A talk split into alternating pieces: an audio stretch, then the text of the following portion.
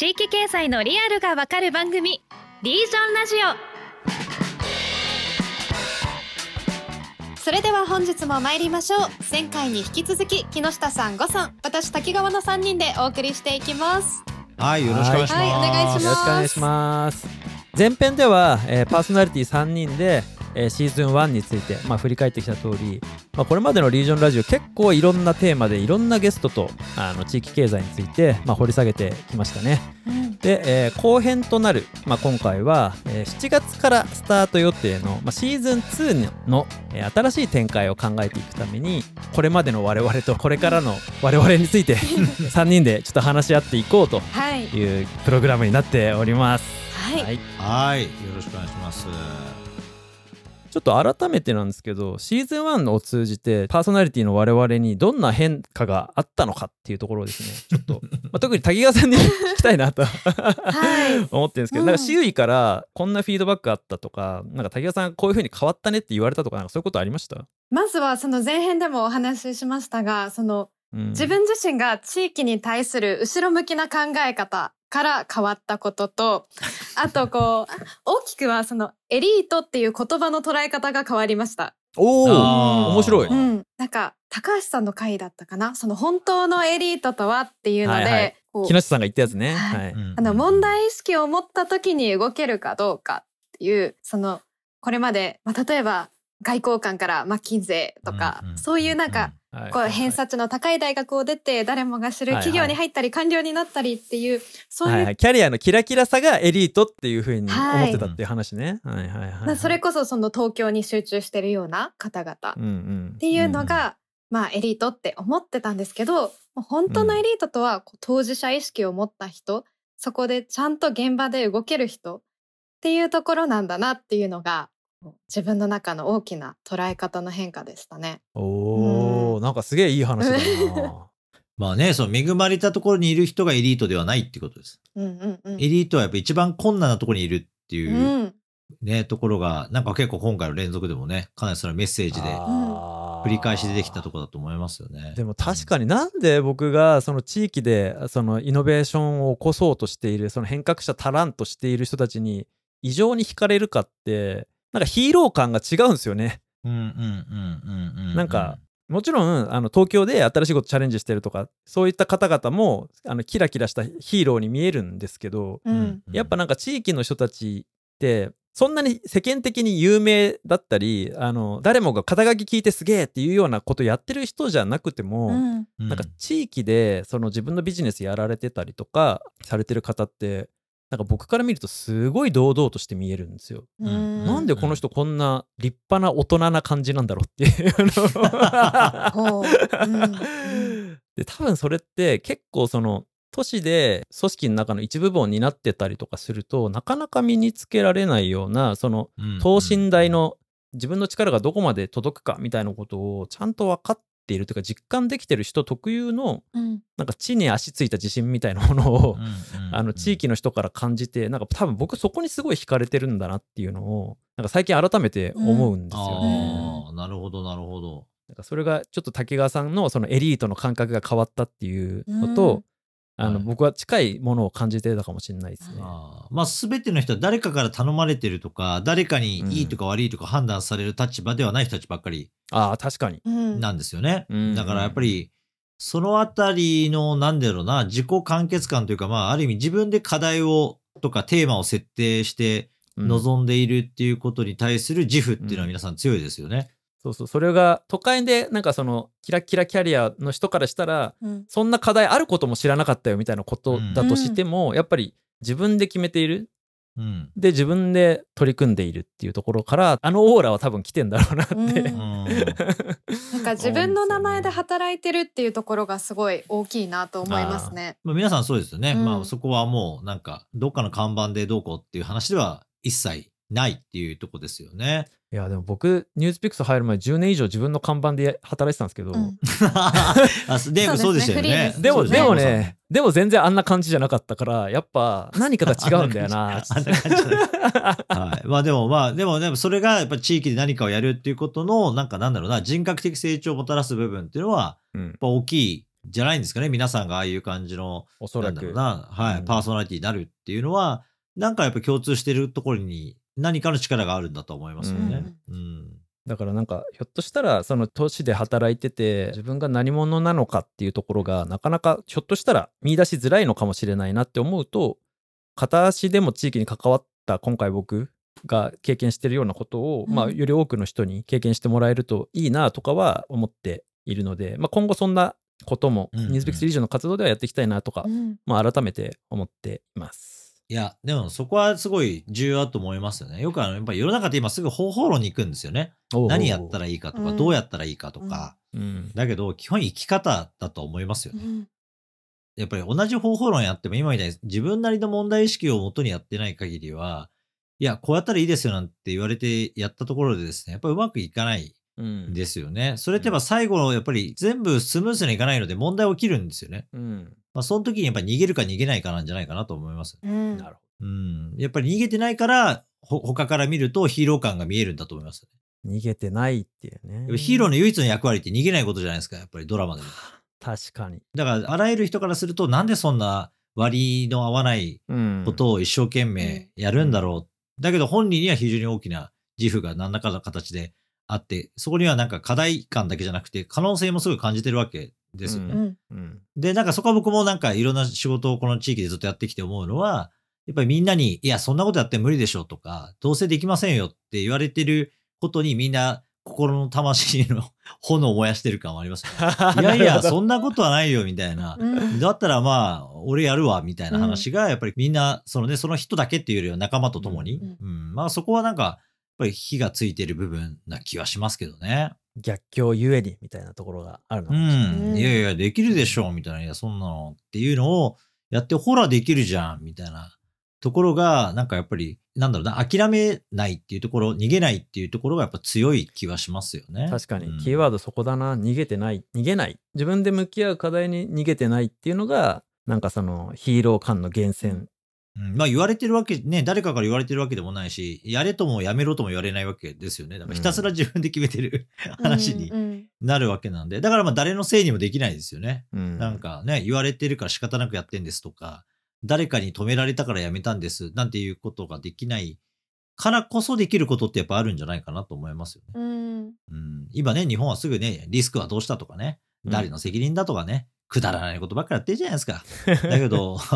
だけどまあそういうのがないからこそ、なんかやっぱり、え、なんでそれでやってんのっていう関心がやっぱ多くの人からも出てくるんじゃないかなっていうところですよね。確かまあそこはおそらく地域の可能性っていうテーマにもつながる気がしますね。うん次そうですね、うんそうですね。そうそう。ということでシーズン1はニーズピックスリージョンで今全国にそういった、えー、とイノベーティブな活動をされているヒーローたちをですねリージョンピッカーとして今あのラジオには今12名出ていただいてるんですけど、うん。まだあと10名以上いらっしゃるんですよ。まだ機会が、そうです。まだまだ まだ前半も終わってないぞっていう状態では。はいまだまだいろんなテーマでやってる方がはい。らっしゃる。よかった。なんか、あの、私最初のタイトルコールするとき、ああ、もうこれ言うの最後かもって思うと、すごい寂しかった。切なかったから、よかった。まだ機会がある。光がありますまだ終わりじゃないですよ。まだまだ。そしてまだまだ学びたいですし、まだまだテーマはあります。あと、あの、リージョンピッカーの人にゲストに出てもらうだけじゃなくて、ちょっと他の企画も、あの、やっていきたいなというふうに。思ってまして、はい。あの、昔、これ木下さんと、そもそもはい。リージョンラジオ始める前から、あの、話してたネタで、地域の偉人経営者っていうのが、はい。結構いろんなあのエリアにですね、まあ、幕末から例えば昭和初期ぐらいまでにかけてその地域のその、まあ、中高の祖というかその地域が発展したあの礎になってるようなうん偉大な経営者っていうのが結構全国各地に実はいたっていう、うんで木下さんがそういうその電気経営者電気みたいのに各地の偉大な経営者の、まあ、人生についてむちゃくちゃ詳しいんですよ。えーうん、詳しいですよね。本本当お話聞きながら、すごい日本酒の勉強までさせてもらえるって思ってて。いや、もうあの、よく言われるんですよ。木下君は、まるで生きてたように話すよね。確かに、今何百歳だろうみたいな。そうそう、そうなんです。でも好きなんですよね、これ。でも、あの、本当に今日本ってね、地方ってなんかダメだよねとか、どうだよねって言われるんですけど、でも実は地方から生まれてる企業の方が当然多いですし、地方それぞれのやっぱり魅力を作ってきた、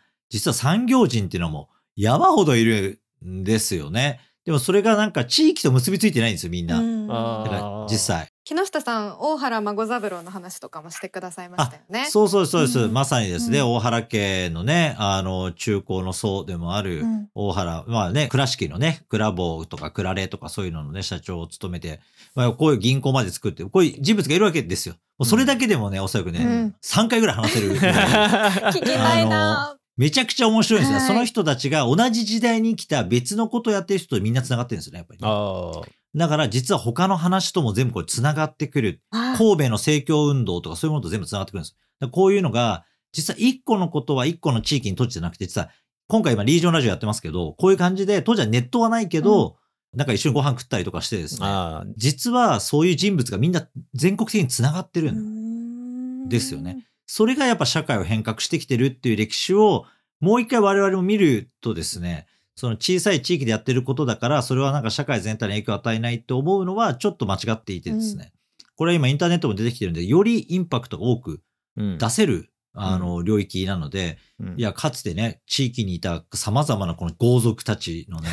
なぜその人たちは成り上がったのかとか、どういう困難を乗り越えたのかって聞くと、結構ね、勇気出ると思いますようね。ん。あ、そうか、そんな時代にも、そんなことやってた人たち、人がいるなら、うん。なんか、できるかもしれないみたいな。うんうん。やっぱり今の日本より全然ね、貧しい時代だったりしますからね。しかも結構、その、前編で僕、公益とか教益の話結構しましたけど、はい。やっぱりその、昔のその地域豪族の、あの、産業人たちって、やっぱその地域をいかに発展させるかみたいなところに、すごい公益の観点とか教益の観点を持ってるケースが多いんじゃないかなと思って、まあ、かなり現代の、まあ、ビジネスパーソンにとっても、かなり学びがあるんではないかということで、これはね、あります。これはもう日本初めての工業大学を誰が作ったのかとかね。うんこういうのね、いっぱいあるんですよ。だから要はもう本当に新しいものは産業人がみんな作ってきてるんで、あ、聞きたいですね。聞くとなんかね、すぐ役所に文句言ってるのがね、いかに耳っちい話かっていうのがわかりますよね。必要なものは自分たちで作るっていうのは、うんこれからの地域の基本だと思う。うん。なんかそんな話もシーズン2では、ちょっとね、まだこれ、今、今、木下さんに久々に蒸し返したんで、このああ企画。とは普通にあの、木村さんと地方の美味しいお店に行く。ああ、それいい、それいい、それいい、それいいい。あとは酒蔵とか行くとかねあ。これもそうあーいいですねあとワイナリー。ワイナリーも行きましょう。行きましょう。ねそういうのをやっぱりいくつかやっていくと、うんそこに訪ねたくなるようなラジオもやりたいですね、今度うんはね。うんちょっとそんな感じでシーズン2、今話したやつの中でどれをやるか、これから決めるっていうですね。好きで言ってるだけでそうそうそうなんですけど、またパワーアップして、あのシーズン2そうですね迎えたいなというふうに思ってます。はい。じゃあ、えっ、と、これからシーズン1からシーズン2にかけてのスケジュールについて皆さんにちょっとご報告をしたいと思ってまして、まずちょっと木下さんのお休みについての告知を。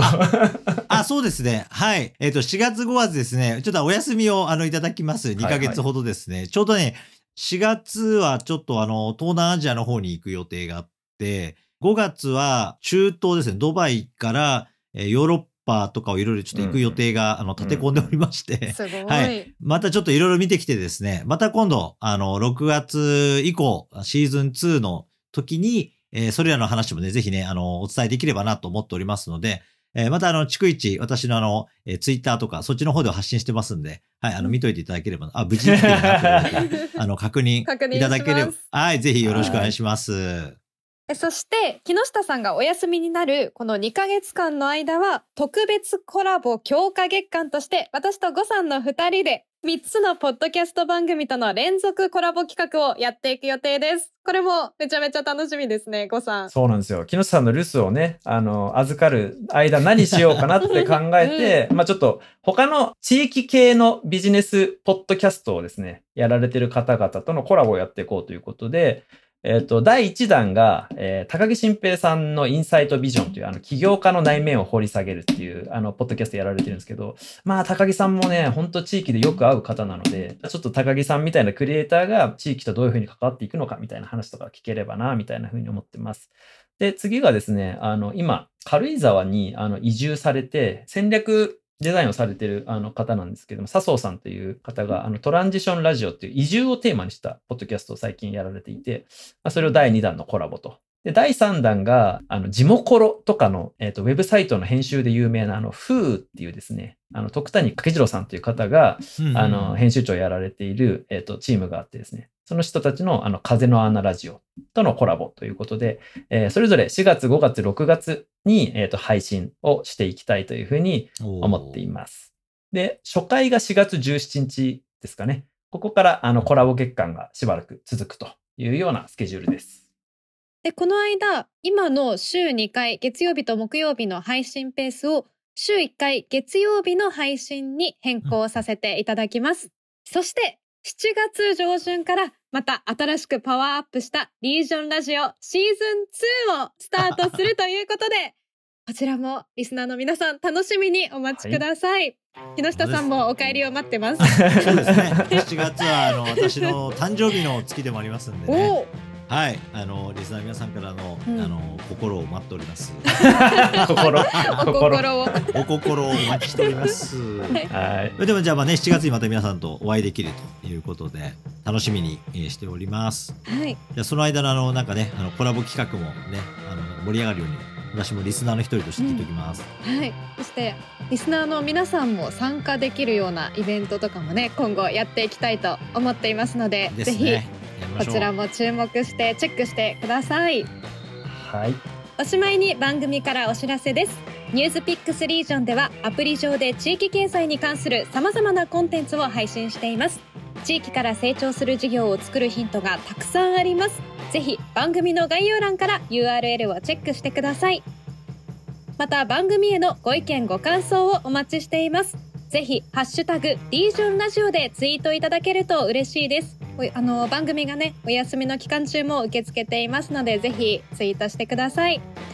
そして番組出演者への質問や取り扱ってほしいテーマなども募集しています。概要欄にあるアンケートフォームから投稿してください。